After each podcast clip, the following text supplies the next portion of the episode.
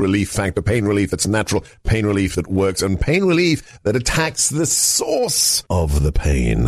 That's the experience of tens of thousands of Americans who are taking Relief Factor right now. See their incredible video endorsements at relieffactor.com and then order your three week quick starter pack for just $19.95. That's less than a dollar a day. Find out if it can work for you like it works for me by ordering your three week quick starter pack today. Relieffactor.com, relieffactor.com. Be the next success story.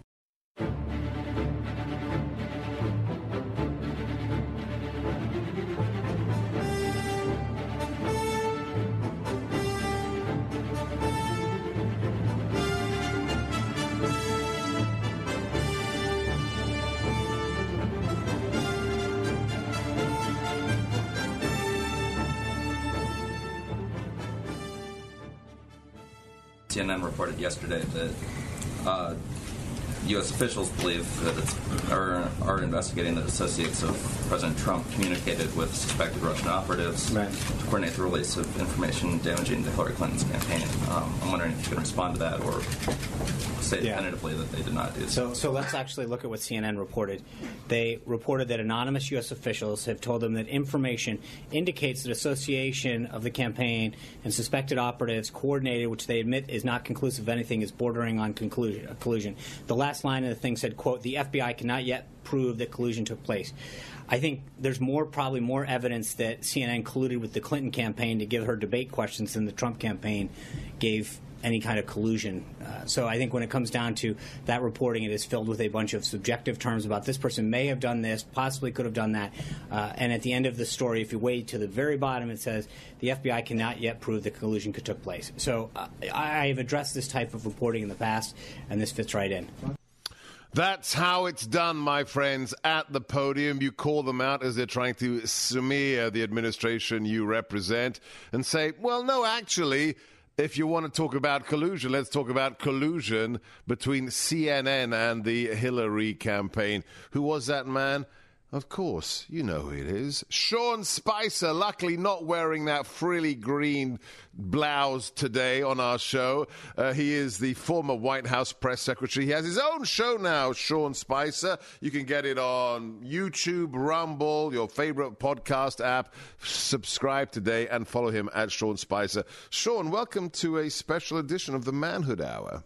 Always good to be with you. Yeah, unfortunately, the shirt's at the dry cleaner. I would have worn it if uh, next time. Maybe maybe they might lose it before you get it back. All right. So uh, everybody knows you in America for for you and that that famous podium, and, and maybe for you know your your Dancing with the Stars. But I'm not sure everybody knows about your background. So, can we talk a little bit about because you have a fascinating um, combination of military service in the Navy and then really being a, an insider when it comes to conservative politics. So, let's start with with uh, you know how did you get to that podium, Sean Spicer? Uh, well, Seb, it's actually, I always tell people I feel like a minor league ball player. I went to college. My family was not political at all. I had been told we didn't come from a lot of money, and um, it was the latter half of the 1980s. And, and a teacher in high school had said, "Hey, I, I know you're always concerned about money, and um, you know if you really put your mind to it and went to school and studied Japanese." You could probably make a ton of money if you had it, like sort of a blended it with an economic degree. So I went to college. I studied Japanese for about a year and a half. I was told I was horrible at it. I really didn't like it, to be honest with you, but I thought it was a means to an end. Uh, but I, I mean, I literally was getting a D with a circle around it, which meant, hey, you're showing up every day. We can tell you're trying, but you're not going to pass this class. And, um, and what, what, was the logic? Your teacher thought that you know you could get into finance in Asia, or what? What was? Yeah, okay. yeah. Japan was on the ascent, and the idea was, hey, if, if they, they had plenty of Japanese citizens that could speak English, there weren't a ton of Americans that were studying Japanese, and the idea was, hey, if you could blend an economic degree with uh, fluency in J- Japanese, that there would be a huge market on Wall Street, and I think there probably was. But a, I I didn't like it. I hated it to be to be frank, and um, I wasn't good at it either. And so I had taken a government course, um, kind of had a intellectual awakening. Kind of really, as you can imagine, most liberal arts colleges are very liberal uh, in their philosophy. and especially in the role of government. And I sort of thought to myself, well, I really haven't thought about this before, but why is why is government the default answer? Why can't my my dad had been a small business owner and a self starter, um, and I kept thinking to myself like, what's this reliance on the government? Why do we need the government to do this? And so I started volunteering on campaigns. I really loved the idea, and I think what I loved uh, was this idea of a finite. It was like a it was like a sporting event right? You have a finite amount of time to go out up until election day and to convince more people to vote for you than your opponent, to get them to mobilize, to volunteer, to donate, to vote. And I loved the idea because it was it was like like like I said, if you're playing soccer, you go on the field, you got 90 minutes, and your goal is to score more than the opponent, and that's it, full stop. You know, yeah, sometimes you get a high five, but there's no, no one walks around and says, "Hey, you guys had a great season because you only lost by one every time or something." and I love politics because you either win or you lose. There's no second place. Um, so I started off. I would just say this: I, how I got to the podium. I was a small. I was like a minor league baseball player. I went from New Jersey to Florida, Rhode Island, Connecticut. Uh, I lived in an RV, somebody's uh, attic. Um, I but, mean, I went. What, what, are you doing with all these different moves? Is it is it campaign yeah. after campaign? Yeah, so campaign after campaign, mostly congressional races, trying to move up the ladder, trying to get more experience, more expertise, more stature, more leadership. I managed my first race in 1996 in New Jersey, um, and uh, we won that. And then uh, I came back to Washington. I worked for a member of Congress from New Jersey, a different member. And then, as I said, I would just trade I would literally figure out. I got called by the NRCC, the National Republican Congressional Committee, and uh, in in the 2000 election, would I move to Florida for three months to help an incumbent member who who had was in dire straits? I did that. We won that race by 386 votes. Uh, in fact, by the way, my first race uh, in 1994, when uh, it was the contract with America, my candidate, Connecticut second district, was one of the 10 people that signed the contract with America. There were 10 planks they had a couple incumbents, some open seats, and some challengers, and we were one of the three, I think, challengers that signed the contract with America. Newt flew up, did an event for us. It was pretty cool, and we ended up losing that election on election night by two votes. It's in the books as a 21 vote loss. Two votes. Two votes. Two votes. I mean, you kill yourself when you sit there and look at voter rolls and say, uh, here's a guy that didn't vote. Here's a woman that didn't vote. This person should have been. I mean, it, it gives you nightmares. And then in the books, officially after a quasi recount, because it was a joke, it's 21 votes in the record books. Uh, and then, as I said, 2000, I won by 386. Um, got noticed by the NRCC because they had literally said in the um, in in that night they said, "Hey, you really tried hard. You got this race really close." And I said, "No, no, no, we're going to win." And they were like, "Dude, I get it. You know, you're going to win, right? Whatever." And um, and we did. And then uh, they asked me to come up and head up what they call incumbent retention for the entire NRCC, um, which meant overseeing the. Re- explain what the NRCC is and what the what so the obligation there's, there's, it has. Yeah, there's three federal committees. The RNC, which is sort of the national party, that's that oversees theoretically the brand, focuses on presidential elections, et cetera. Then there's two federal committees, the NRSC, the National Republican Senatorial Committee, that oversees Senate elections, and the NRCC, which is the National Republican Congressional Committee, which oversees House races to, to, to the U.S. House. And so I was in charge of the wing. It's divided up in terms of the committee. Someone oversees all the incumbents, the ones that are currently in office in their reelection. Somebody focused on open seats, and then somebody focused on uh, on challenger races, and I oversaw I think it was 220 something uh, incumbent races because obviously not everybody's running for reelection. Right. And we had one of the best years uh, in history, and so I went from there. I went back to uh, served in the House uh, House leadership. I was the communication instructor for the um, House Republican Conference which is the third fourth, third in line in leadership and, and that's the messaging arm right so you got the the majority leader the minority leader and then the conference and the conference is sort of you know every time they were meeting for either mccarthy or then subsequently mike um, johnson they would talk about there's a meeting well that meeting is is yeah. coordinated by the house republican conference and there's a, a chair right now it's elise stefanik um, so I worked there, and then I went to go work for um, George W. Bush as the assistant U.S. trade rep, uh, which I always joked when I worked for Trump that I used to sell trade for Trump for for Bush, And then when I worked for Trump, I had to tell everyone why what I said to you eight years ago was stupid. Uh, All right, follow which, the guy right now. He's got a brand new show. It's a lot of fun. I've been on it, and he asks the best questions. SeanSpicer.com is the website, but Check it out on YouTube, on Rumble, the Sean Spicer Show uh, on your favorite podcast platform, and follow him at Sean Spicer. I'm Sebastian Gorka. This is the Manhood Hour. If you enjoy the deep dive with special guests, real newsmakers like Sean, make sure you are subscribed to our podcast. You look for my name, Sebastian Gorka, America First, on whichever platform you prefer. Leave us a five star review, review. Share the links with your friends. And if you've had it with the dodo in the White House and you want President Trump back, stand with him. We've taken his booking photograph from Atlanta. We put it on a yard sign, on a t shirt, on a mug with a very simple phrase Trump 2024. Get yours today at sebgorkastore.com.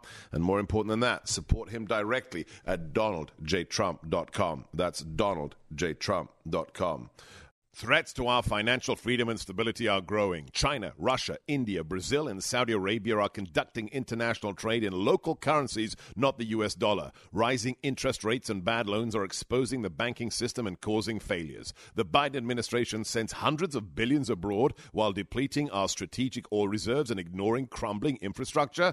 However, the biggest financial threat may be coming from within. Central bank digital currency is real. Patents have been filed, and the big banks have released plans for implementation. The vets at Midas Gold Group see tyrannical implications. The end of cash? The end of financial privacy, big government able to see your every purchase? Could there be ties to a social credit system? You can own private currency, gold and silver. Get free silver just for asking Midas Gold Group how you can use your retirement to own physical gold. Call Midas Gold Group today at 855 322 Gold. That's 855 322 4653, MidasGoldGroup.com.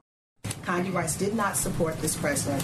Um, she did not go to the convention. She comes. What is on the agenda, and and how is their relationship? Has it healed since 2006 when he used a very negative word to so describe? here's what I'll tell you. It's interesting that you ask those two questions back to back. On the one hand, you're saying, what are we doing to improve our image? And then here he is once again meeting somebody uh, that hasn't been a big supporter of his. Hold on. I, I, I, no, no, but, but April, hold on. You, you, you, it seems like you're hell bent on trying to make sure that whatever image you want to tell about this White House stays because at the end of the day, let me answer. I understand. Okay, but you know what? You're asking me a question, and I'm going to answer it, which is the president. I'm sorry. Please stop shaking your head again. But at some point, the reality is that this president continues to reach out to individuals who've supported him, who didn't support him, Republicans, Democrats, to try to bring the country together and move forward on an agenda that's going to help every American. Sean Spicer at the podium dealing with April Ryan, uh, the person I had to debate last week at the Oxford Union. It shouldn't have to be a debate, it should be journalists doing their job and not fake news activists. Uh, we need him back at that podium. I don't know if he'd do it, but let's talk about the manliness of the current, well, the state of masculinity in our civilization with a man who has not only stood at the podium for the president, but also wears the cloth of the republic. Sean, uh, in your career summary, you didn't mention your military service. Tell us how you you got involved uh, in the Navy. How did that begin? So I'll give you the Cliff Note version. Basically, I grew up in Rhode Island. It's a very Navy centric yeah. state. Um, my great grand my grandfather William Spicer was a Medal of Honor recipient. Um, I, there's a lot of, of Navy around us, and I'd always wanted to do something, serve something bigger than myself. And I tried to join the Coast Guard a couple times. I love the water. My dad sold boats for a living, and uh, and so I had always done it. And then finally, in my tw- and it just never worked out timing wise because they would always say, "Well, if you got to give this many weeks," and I had to work for a living, and it just again, it never timed out the way it was supposed to. So, long story short is I found out about a program in my 20s um, that brought in public affairs officers to the Navy. And at 29 years old, I was commissioned as an officer, as an ensign, and uh, I just completed my 25th year. So these are people who have prior credentials in public affairs in the civilian world, and then they're fast tracked in. Yeah, so the Navy has a, a program where they find skill sets that they need everything from cryptology to religious folks uh, to medical folks. Um, I'm trying to think of a couple other, but there are areas where they sort of look and say, the private sector has a lot of expertise that we could use. Intelligence is another one where they, they yeah. look at folks that have been in the intel community. And they, they basically supply corps is another, I think. Um, and public affairs is one of them where they look at people who's, who have had a tremendous experience or a deep down uh, amount of public experience in the private sector that the Navy could benefit from and sort of a reverse. You come in with a skill set and then they teach you how to be a good naval officer. Right. Um, so you go to school, learn how to do all the Navy stuff, and then you go on your way let me jump straight to the question of you know, there was a story about your appointment, your presidential appointment to one of the boards uh, of one of the military academies. I've witnessed with my affiliation, especially with the U.S. Army, the um, increasing interference of politics into the military. Uh, how concerned are you that the original standards of what it means to be, you know, a man to serve in uniform, to serve the nation, is being. And I don't want to get you in trouble because I know there are issues concerning, you know, your your your your post uh, and your service. But are you concerned that politics is getting involved in things it shouldn't be involved in, Sean? Um, so there's two two things that I would say, and again, anything I say is is my personal opinion and not yeah. that of the Department of Defense or the Department of the Navy. Um, I think there's a difference between politics and culture. And what I mean by that is, I don't ever feel like anybody's coming in and saying, you know, we've got to vote for President Biden or vote for some Democrat or any Republican. There's that's not it.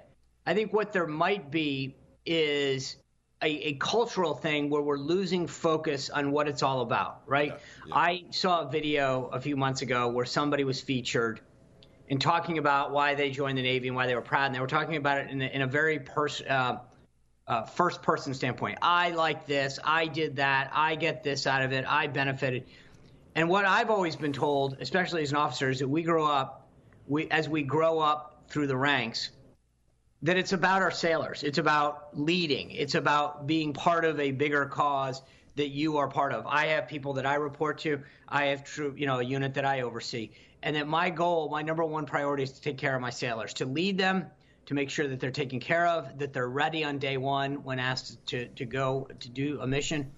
And that I feel like sometimes we're we're we're getting to the point where we're losing the leadership piece of this. And um and, and there's and I'm not trying to make a blanket statement, but I, you're asking a question where I think the cultural piece of this comes in today, where they talk about, you know, I had a conversation with somebody um, about expectations. Uh, this is about a year and a half ago. And somebody said to me, this person said to me, well, I think you have to understand where young people are today. And I said, no, I don't. uh, I, I don't. Like, they need to understand this is the military. Our job is to be trained and ready to fight when our country calls us.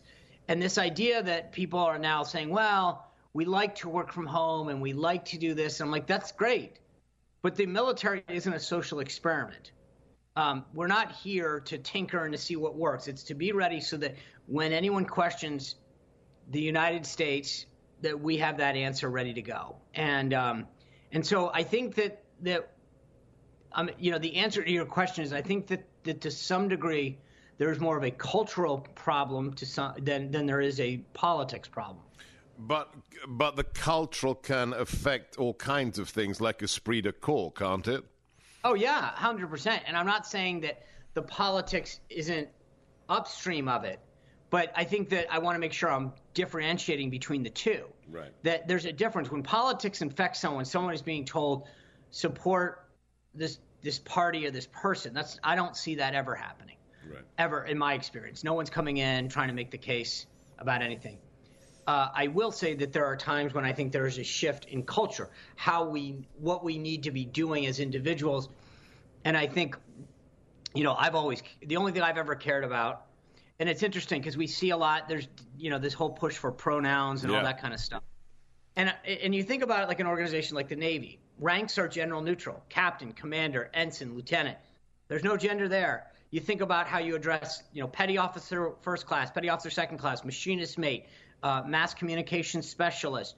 Um, you know, it's there's no gender. Right. In fact, it's meaning so it's it's it, there's there's that's the they're, beauty they're, of they're, it. They're, That- cre- they're creating a problem where there wasn't a problem. With, um, Correct. that's and that's the thing is that there's no, there was not a problem.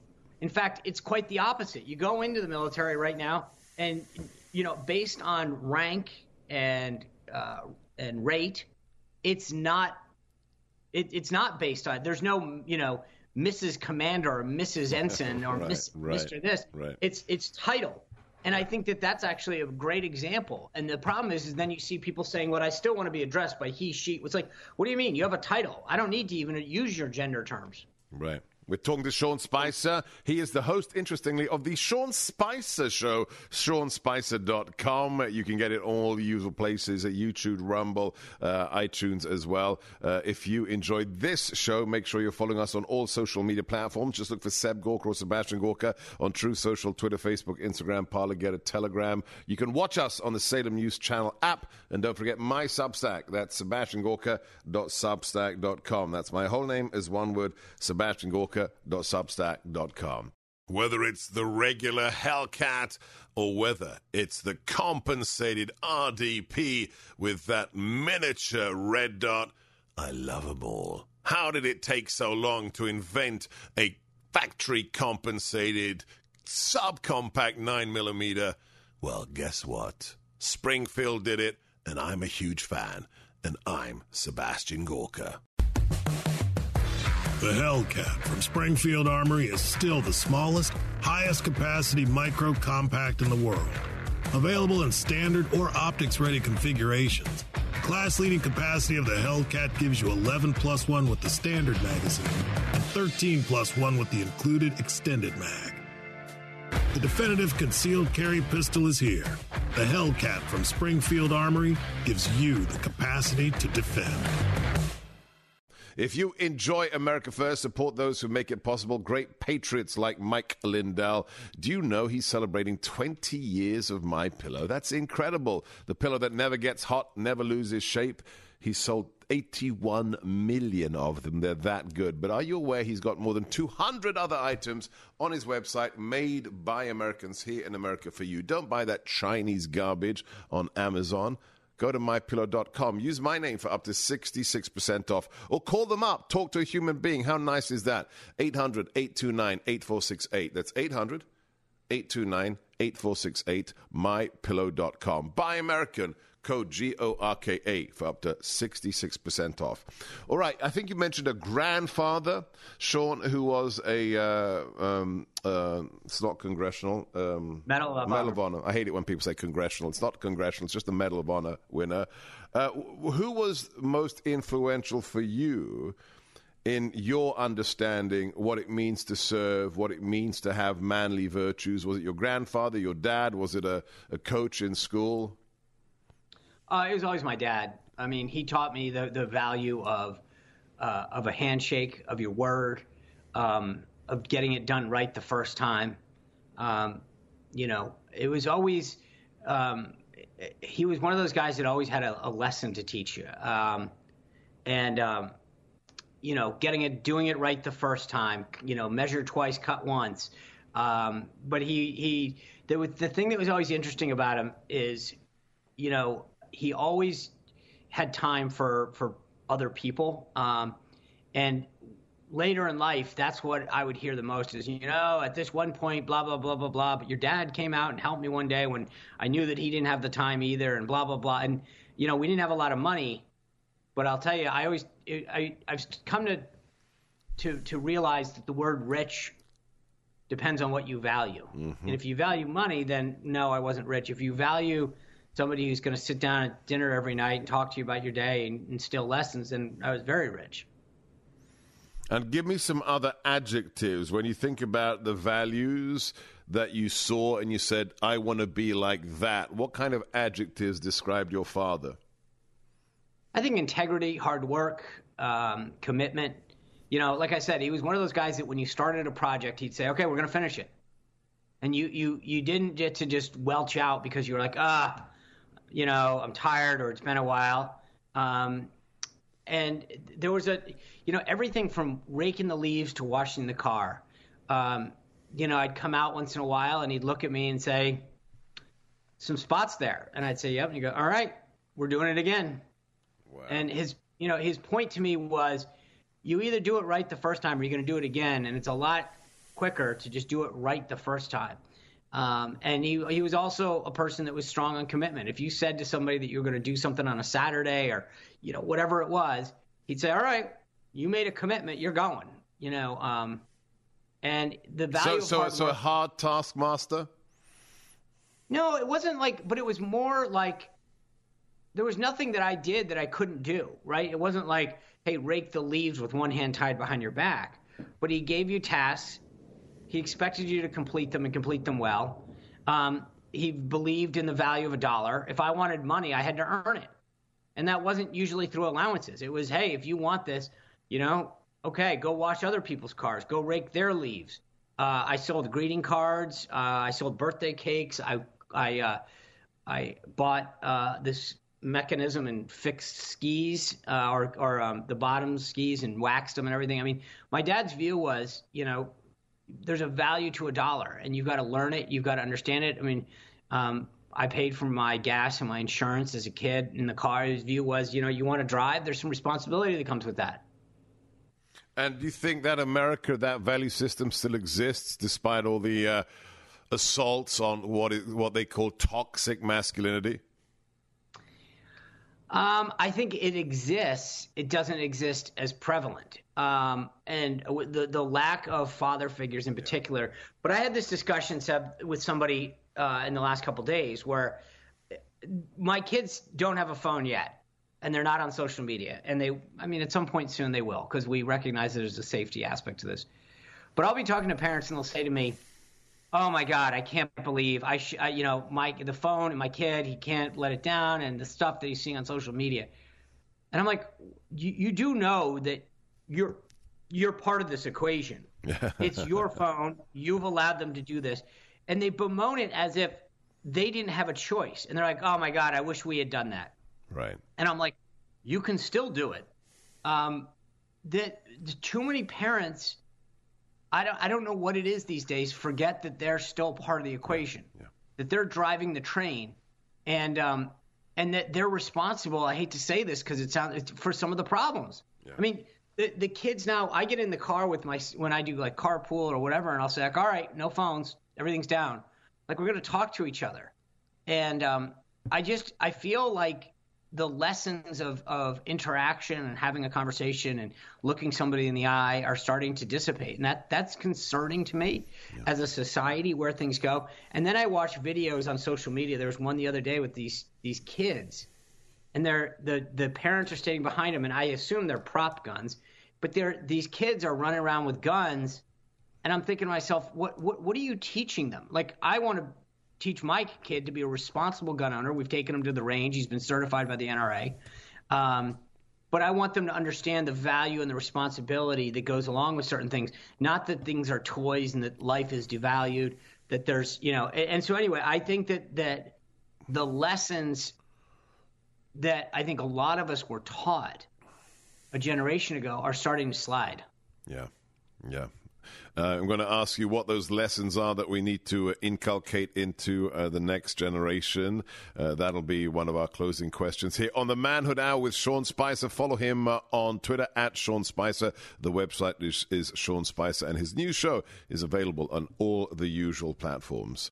On this My Pillow's 20 year anniversary with over 80 million My Pillows sold, Mike Lindell wants to thank you by giving you the lowest price in history on their My Pillows. You will receive a queen size my pillow for just $19.98 regular price $69.98 and just $10 more for a king size. You will receive deep discounts on all my pillow products such as bed sheets mattress toppers pet beds mattresses my slippers and so much more. This is the time to try out some of their other amazing products you've had your eye on. Go to mypillow.com click on the radio podcast square and use promo code gorka to receive this amazing offer on the queen size my pillow for $19.98 or call 800 829 468. This offer comes with a 10 year warranty and a 60 day money back guarantee. It's time to start getting the quality sleep you deserve. Go to mypillow.com, promo code G O R K A, or call 800 829 8468 today. Mypillow.com, code Gorka.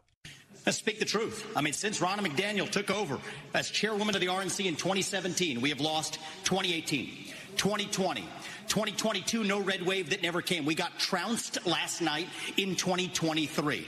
And I think that we have to have accountability in our party.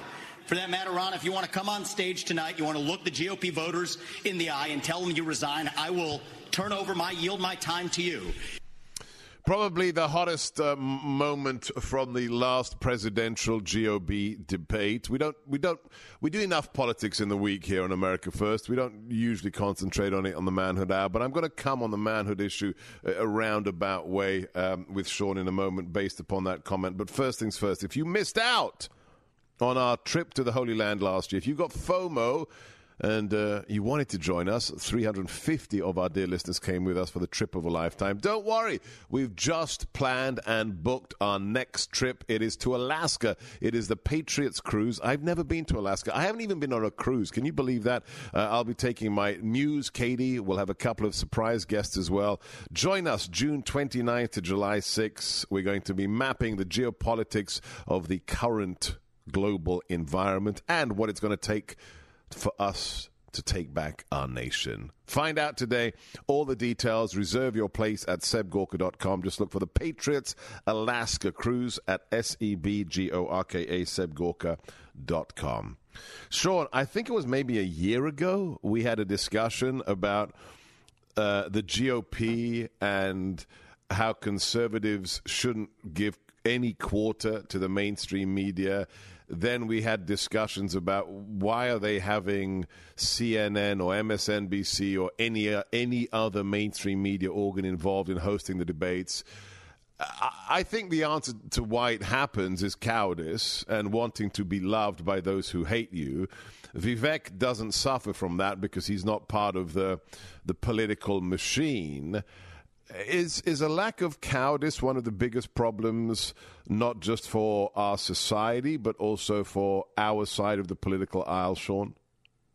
Yeah, there's something to that. By the way, I had Vivek on the show uh, just the other day. If you go watch that episode, he came out really hard on kind of expands on the clip that you just played. So if you just go to my YouTube page, you can search it up and uh, and check out his comments there. But I think that that there's a, a laziness too right? So, for example, I don't know why the RNC allowed NBC to host a debate.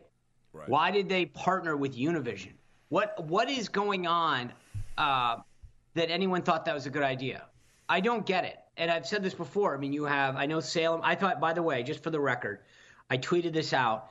I thought the best questions were from Hugh Hewitt of the Salem Network, Salem Radio Network. He was asking spot on questions. They made people think. I learned a lot by the answers in terms of how they, the size of the Navy that they they proposed, and and the strategy. I, I it wasn't just about the number. I loved how Hugh framed that question because to me, I thought actually, I'll, I'll be blunt, I thought Chris Christie answered the question best because he, he, he explained why it made sense to go with the sub force first in terms of the threat that Taiwan. But I digress. The point was these are the kind of questions immigration, uh, our military vis-a-vis Taiwan that make sense, yeah. that got us thinking, that made us learn about stuff. The RNC partnering with NBC News was a joke. Uh, the university partnering with Univision, a joke. And I think there is a bit of accountability. Why are we not asking? What? Why not the Daily Wire? I know Salem was part of one, and that was a, a great piece of it. But what about uh, you know the Daily Wire, the Blaze, the First? I mean, there are a lot of good media organizations out there that could host a debate. Um, and and frankly, my whole thing has always been, why don't you just put them on the stage, broadcast it on C-SPAN, and let any organization stream it for free? but there isn't an accountability for a variety of reasons, and I think that's the problem. I'm, I'm going to say something a little bit um, personal now because I remember one of the um, sweetest moments of my time in the White House was going in on a Saturday morning. I think I had some friends from out of town, or maybe I took my kids in for, for a little tour, and you were there with your son. you were in a, you know, I think you were in shorts and a golf shirt, and you were working Saturday. Never in shorts. Never in shorts. All right, your golf shirt. You're wearing a golf shirt with your young. I think your young son was drawing, and and you were working. The rest of the West Wing was was empty. one thing I find remarkable about you, Sean, is of all the people outside of the president who I think, you know, landed from another planet because he's just impervious, you have the best. You're like made of rubber. Stuff just bounces off you. You, you know, you're a fighter. I mean, I'm a fighter, but you know my reputation. You know, I, am the pugilist. I'm the you know the scary guy. Jesse Watters called me the scariest guy on television. You're the fun guy and you never seem to let stuff grind you down, even though they they're scum. The way they treat you, the president, me, they're, they're all scum. The, the, the mainstream media. What what is special about Sean Spicer that you you maintain this light touch? You're, you're you know you're you're serious about the country.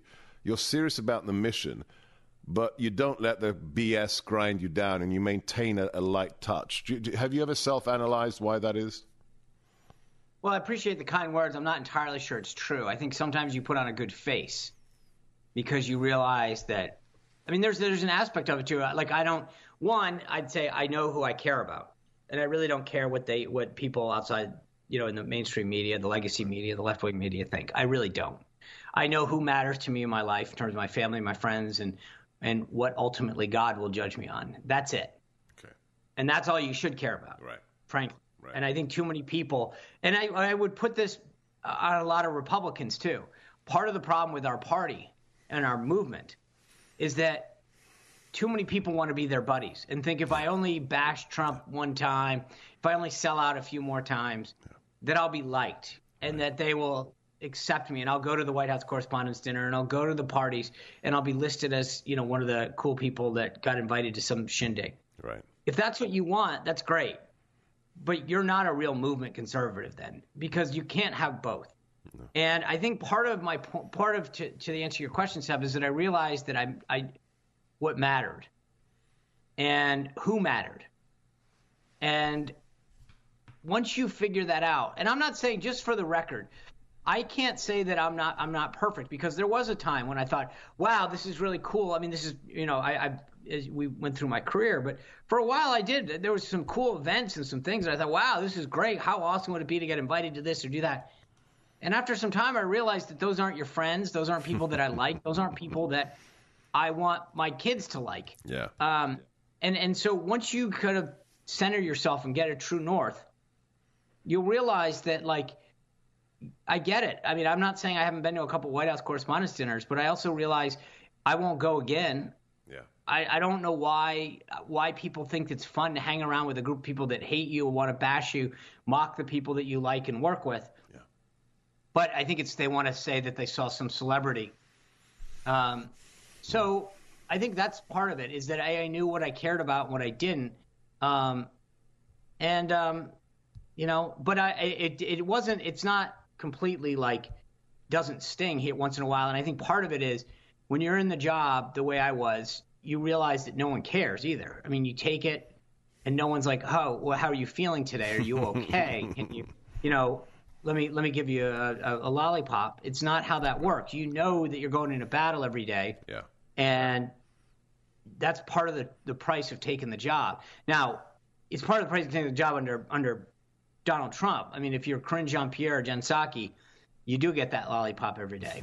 yeah. So I think part of this was just understanding what mattered and who mattered. And look, and I think there, he, he may not be the most popular person for your show, but John Boehner used to have a saying back in the day when I was on the Hill. He'd say, if you do the right things for the right reasons, good things will happen. And I truly believe that if that's if that's how you live your life, you do the right things for the right reasons, good things will happen.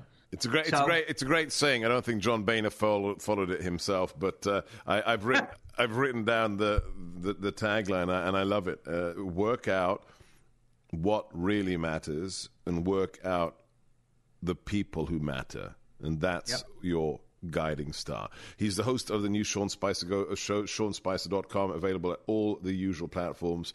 Uh, you are listening to the Manhood Hour. What impacts you every day? There is one book that influences almost every aspect of our lives Museum of the Bible reveals the Bible's impact on your favorite musicians and artists, the way we measure time, social justice, our national monuments, and more. The Bible's impact is all around you. Discover how at museumofthebible.org/impact. All right, we've only got a few minutes left. We'll go back to that Saturday morning when I bumped into you with your young son uh, working in the uh, in the press office there. Uh, we need more Sean Spicers. Um, we need more people who understand the values that your father transmitted to you. So, on a short list of a curriculum for the, the young men in America, the, the the 12 year olds, the 14 year olds, the 10 year olds. What, what is the minimum that we have to teach them so we can claw back a little bit of, of the America we need more of? What, what kinds of things do we need to instill in them, Sean? I think there needs to be a sense of value of, of what's important in life, kind of to the conversation that we're having. That I think too often kids right now talk about how many subscribers they have to their you know to their social media channels right. or how many views something got. And i think part of this is to remind them what matters in life.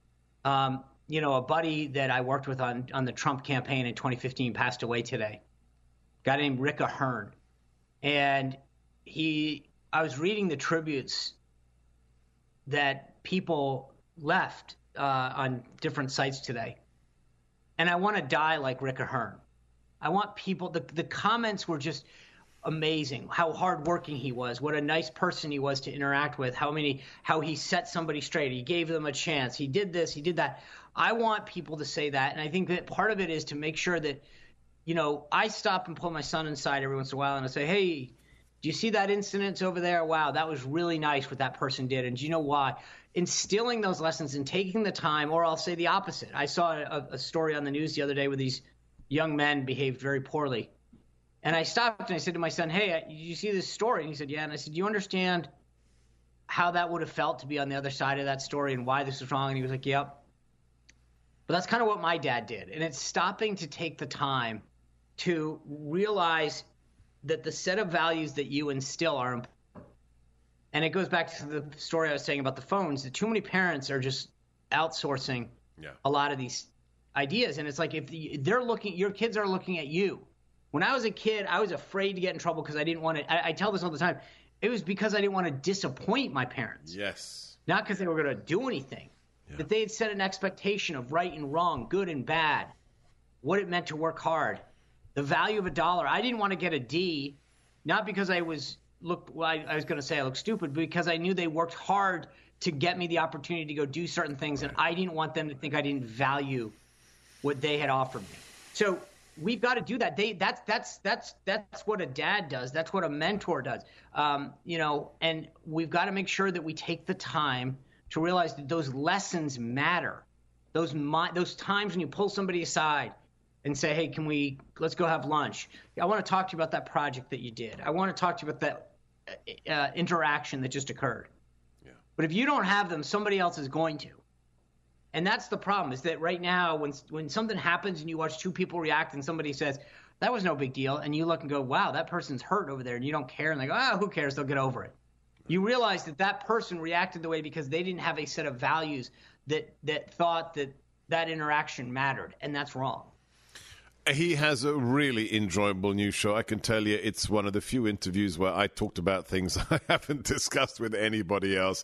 It's the Sean Spicer Show. Get it on the usual places Rumble, YouTube, Apple Podcasts. The website is Sean Spicer. He's the author also of Radical Nation, Joe Biden and Kamala Harris's Dangerous Plan for America. Follow him at Sean Spicer. You've been listening to the Manhood Hour with my buddy, my former colleague, wherever you are, whatever you're doing. Keep your head on a swivel Watch your six. Hold the line. Never give up. Never give in. And stay frosty.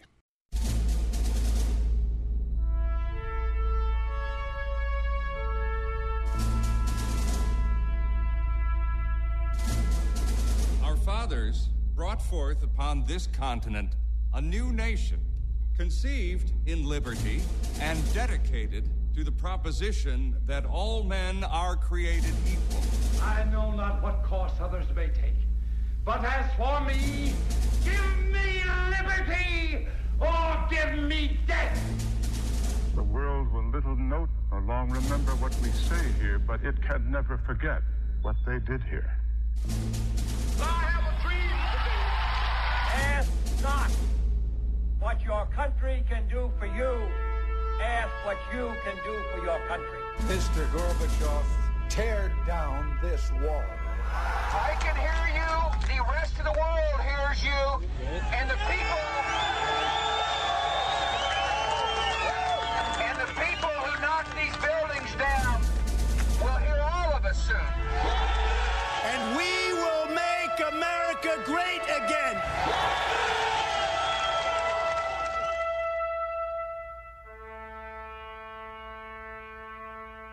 This is America First with Sebastian Gorka. We're back. It's great to be back. This is Sebastian Gorka, and you're listening to America First. I'm very grateful for all those who stepped into the breach. Oh my gosh, I didn't even. I didn't even prepare details about what I did last week at the oldest debating society in the world. I just realized I haven't been on the air since then. Oxford Union, it was incredible. I'll tell you all the stories, but uh, I want to say thank you first to Grant Stinchfield, who covered for me last week. And then yesterday, as I was traveling to somewhere in Florida, uh, Bob Frantz stepped into the breach, and God bless you for uh, Bob for uh, for. I, I listened to it a little bit on the plane as I was uh, coming back to DC, and you did a superb job. I don't know all that stuff about praising my team uh, at the end of the show, talking about Eric, Jeff, and Guy, and Alex, and John, and Eric. I don't know what that that's all about. I don't know if they paid you a lot of money to say that, but uh, thank you for doing that. Okay, Yesterday, I was at a certain establishment that, if you look at this photograph, I'm sure you will agree uh, is only worth about $18 million. or maybe a little bit more than eight. I think the car park is worth probably uh, twice that. I went to a place called Mar-a-Lago, um, and if you have ever been there, you'll recognize the inside, the furnishings, the statuary as well. There's a, I think that's Cicero. I think my son says that looks like Cicero. And you realize where you are when you go into the quote unquote living room at Mar-a-Lago. And what do you see there? You see an Air Force One. Yes, indeed, on the coffee table. That kind of gives it away. I was there, of course, to see the president who'd sent me a message three weeks ago through a, a dear friend about mm, what his plans are for 2025 uh, after the election, after God willing, we put him back in the White House. And then I uh, requested an audience and I went to see him. You know what the fun thing was? I don't know. He must have the best intelligence service outside of government because he's a little bit late, which is fine. I was the only person he was seeing that day. And I'm waiting in his private office um, out on the balcony. It was hot. My gosh, it was hot in Florida yesterday. I was in my double breasted suit. And in walks his assistant. You know who you are, lovely lady, with a tray with two malted vanilla milkshakes. And I do not know how the 45th president of the United States knows that my favorite cooled beverage is not only a vanilla milkshake, but is a malted vanilla milkshake. And there I was waiting for the president on the balcony of Mar-a-Lago with, I have to say, it was the best milkshake in the world. As you have seen from his letter from his doctor that was published uh, yesterday on the 81st birthday of the current incumbent of the White House, President Trump is in fighting form. He's lost some weight. I don't know if I didn't ask him, it would have been a little bit indiscreet whether uh, vanilla milk- milkshakes are his. Um, his lunchtime meal, but man, it was a good milkshake. And then we had a chat, just me and the boss, for over an hour. Um, I can't go into a lot of details about what we discussed, but uh, look, I know you all want to know. We, we had a straw poll. Am I allowed to talk about this? I'm going to do it anyway. We had a straw poll on all of our shows here on America First as to who you're voting for. Eric, did I show you the results of the straw poll? I have not. Are you about to break this news here on this episode of America First? I'm not getting in trouble, but we have you know numerous hosts throughout the day, and um, you know who they are. You know from Hugh Hewitt to Charlie Kirk, Dennis Prager, Mike Gallagher, uh, Officer Tatum. There is only one show on the Salem Network that, in a choice between President Trump, Nikki Haley, Ron DeSantis, Krispy Kreme, and the rest, there's only one show in which the listeners polled 100% support for President Trump. Eric, can you guess which show it was? I think I can safely say I'm honored that it was this show, wasn't it? I, I was expecting something high. I was expecting maybe 75, 80%. 100% of our listeners across the nation, from Los Angeles to the stinking cesspit that is Washington, D.C., 100% of the respondents for our Salem straw poll for this show for America First said, yeah, it's President Trump. All right, what can I talk about with regards to our meeting? Well, first, I'll tell you how he's doing. Stunning. Uh, I, I, I, don't know how he does it. I, I simply, I don't know how he does it. And don't forget, I, I'm the child of a man who survived literal torture by secret police in a communist regime and who was imprisoned for life at the age of 20, who spent two years in solitary, two years down a prison coal mine. And I, I didn't understand. I didn't understand how my father, Paul Gorka, was one of the most fun loving men I knew. Always ready to have fun, twinkle in his eye, bon vivant, an amazing host, raconteur, just just a fun man to be around. The, the dinner when I when I was a kid in the seventies, the dinner parties my father, my wife would, my uh, mother would hold just I was an only child sitting there at the top of the stairs watching all these grown-ups have fun, getting out a fiddle, playing music, dancing. How you do that? Some people are just made differently. And I'm convinced of the fact that President Trump is made differently. This is a man who's who's under assault 24 hours a day by those who wish to destroy him because he loves America. A man who's facing centuries in prison on trumped up charges in D.C., in Georgia, in New York. We'll be talking about those later in the show today. We have an amazing lineup. We'll have Sean Spicer, Lord Conrad Black, Gregg Jarrett on the court cases, on and on and on. You don't want to miss a second. But it would have been completely normal for me to see my former uh, employer and for him to be dejected, to be broken, to be down, to be ruminating on everything they've done to him and his family. It was like we were back in the White House and it was, you know, January 23rd, 2017. Stunning. Nothing, nothing can break this man. We talked about the Ronna Romney McDaniel. We talked about the need to secure the election from theft. We talked about the polls. Wow. And I made just one observation. I think I think you can look this up. You can back me up. Never in the history of modern presidential politics have we been 11 months and 2 weeks from an election with the leader of the opposition not only 50 plus points against his nearest challenger, more than 50 percentage points ahead of his nearest challenger in his own party, but also trouncing the incumbent in four out of five swing states? I said to the president, that's historic. And there's a reason. And the reason isn't just America, it's not just domestic. Look what happened yesterday in Argentina. Javier Milei, a man who is may not be a traditional conservative, maybe quite a radical libertarian, but he's no commie. That man has broken the backs of the socialists who've run Argentina for nigh on 40 years. President Trump is just the exemplar of a world that wants national sovereignty, greatness, and liberty back. I'm Sebastian Gorka. So glad to be back in the chair with you today. If you enjoyed the show, never miss the third hour. Please subscribe to the podcast wherever you get your podcasts. Plug in my name, Sebastian Gorka, America First. Leave us a five star review. Share the links with your friends. Today it will be my former White House buddy, Sean Spicer. Super, super fun guy. You don't want to miss it. Uh, and if you stand with President Trump, if you know we can be great again, if the world can be stable again, as long as he becomes 47, put the yard sign outside your home. Wear the t shirt, get the mug with his booking photo from Atlanta, and a very simple phrase Trump 2024. Get yours today. That's Seb Gorka Store, S E B G O R K A store.com, and support him directly at donaldjtrump.com. That's donaldjtrump.com.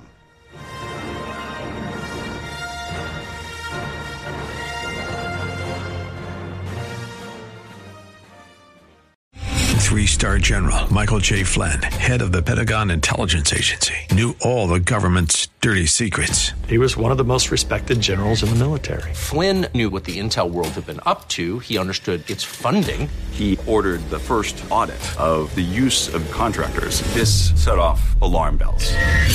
The explosive new documentary, Flynn, Deliver the Truth, Whatever the Cost, uncovers the facts behind this scandal. Flynn told the truth. He was the most dangerous person for Donald Trump to hire. I find out the worst enemy that I'm going to face in my life is right here in America. They took my assessment and they wanted me to change it. And I was like, I'm not changing it. They had to get rid of Flynn. With in depth interviews, archival footage, and never before seen personal records of the man behind the headlines. I just felt like I was drowning. Flynn, deliver the truth, whatever the cost. Available now. Watch it today. Go to salemnow.com. Salemnow.com.